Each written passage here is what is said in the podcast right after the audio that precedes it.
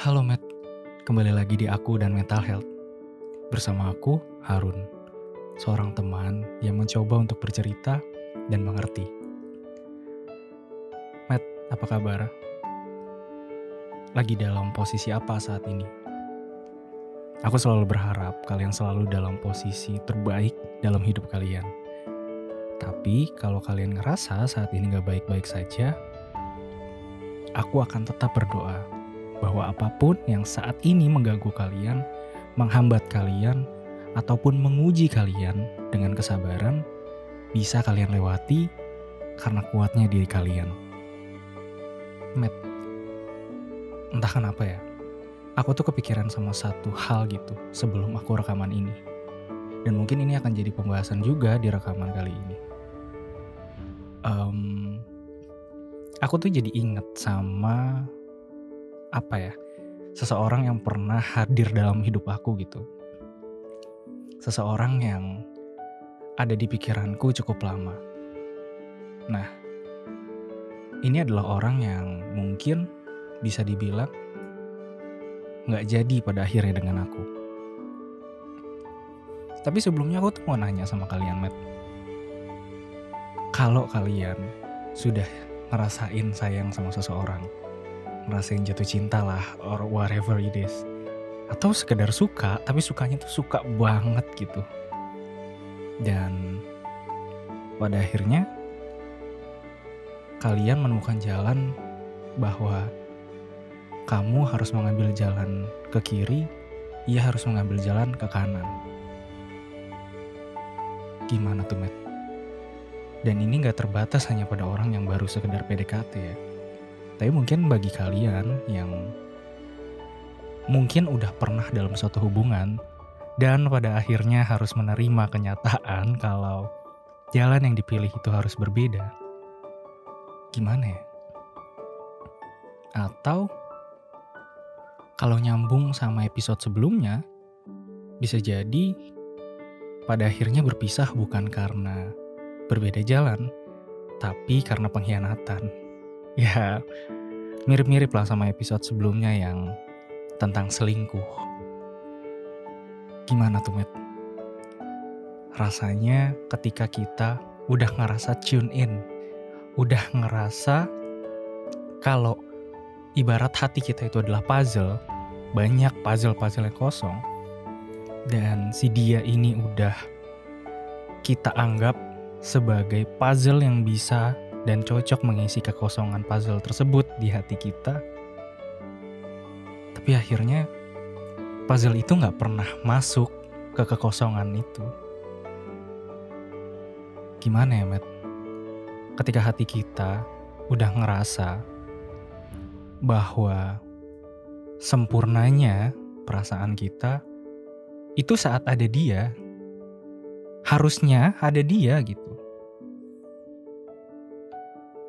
Perasaan yang harusnya ngebuat kita tenang, ngebuat kita lebih bahagia harapannya. Tapi ternyata itu nggak terjadi. Aku sendiri ngerasain itu tuh kayak my precious thing getting taken away from me gitu. Hal yang berharga buatku diambil paksa oleh keadaan. Ya, karena aku gak ngerasain sebuah pengkhianatan, apalagi yang bisa aku salahkan selain keadaan. Rasanya ya jelas sakit, rasanya ya jelas ada sesuatu yang ngeganjel. Ketika kita udah berharap akan ada sebuah momen di mana momen itu adalah momen panjang kebersamaan aku sama dia atau kamu sama dia, Matt. Tapi itu nggak terjadi. Ini tuh pasti ngebuat kita pada saat kita baru tahu kalau kita emang nggak sejalan, rasanya itu pasti bingung. Bingung banget kita mau ngapain lagi. Terus kita harus menghadapi hari-hari tanpa dia itu gimana. Terus, di saat itulah, pada akhirnya kita mencari teman untuk bercerita. Kita cerita sama teman-teman kita, ya bagaimanapun teman-teman kita mungkin nggak selalu bisa membantu kita untuk nyari jalan langsung saat itu. Tapi yang akan terucap mungkin aja sabar. Sabar, sabar, dan sabar. Mungkin bukan karena mereka nggak peduli sama kita ya.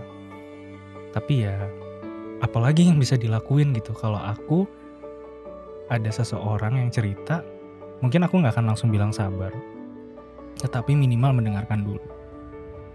Karena memang itu yang harus, yang perlu untuk kita rasakan, yaitu didengarkan Apalagi momen kehilangan itu bukan sesuatu yang bisa dicari solusinya saat itu juga. Karena kita nggak bisa seperti Tuhan yang maha membolak-balikan hati seseorang. Yang tadinya nggak sejalan sama kita tapi kita masih sayang. Terus bim salah bim, dia kembali sama kita. Nggak bisa. Saat itu yang kita butuhkan adalah sebuah telinga dan bahu untuk bersandar. Karena kita mengalami kebingungan di mana kita sebenarnya nggak butuh jawaban. Meskipun kita bingung. Makanya dari situ, semoga kamu-kamu semua met yang lagi ngalamin fase ini atau yang masih ngerasain sakitnya karena ngelewatin fase ini dan belum selesai.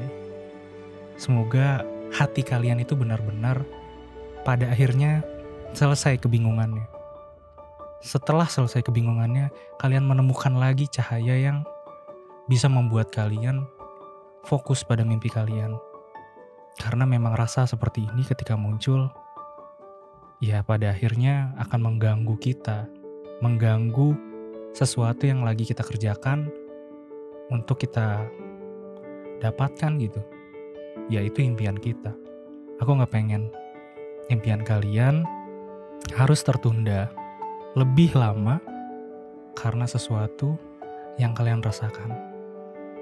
Jangan dipendam sendiri ya, Matt. Aku harap orang-orang di sekitar kalian bisa mendukung kalian dengan baik. Kalau kalian tidak merasakan seperti itu, kalian boleh DM-DM aku di Instagram. Makasih ya, Matt, udah berjuang sampai sejauh ini. Kalau kalian ngerasa apa yang aku sampaikan itu bermanfaat buat kalian, jangan lupa dengarkan di Spotify terus, follow dan juga beri rating. Kalau ada apa-apa, kalian bisa menghubungi aku di Instagram aku. Jangan lupa kalau kalian mau buat podcast, dengarkan menggunakan Anchor. Terima kasih. Terima kasih tetap hidup, terima kasih tetap bermanfaat. Bye.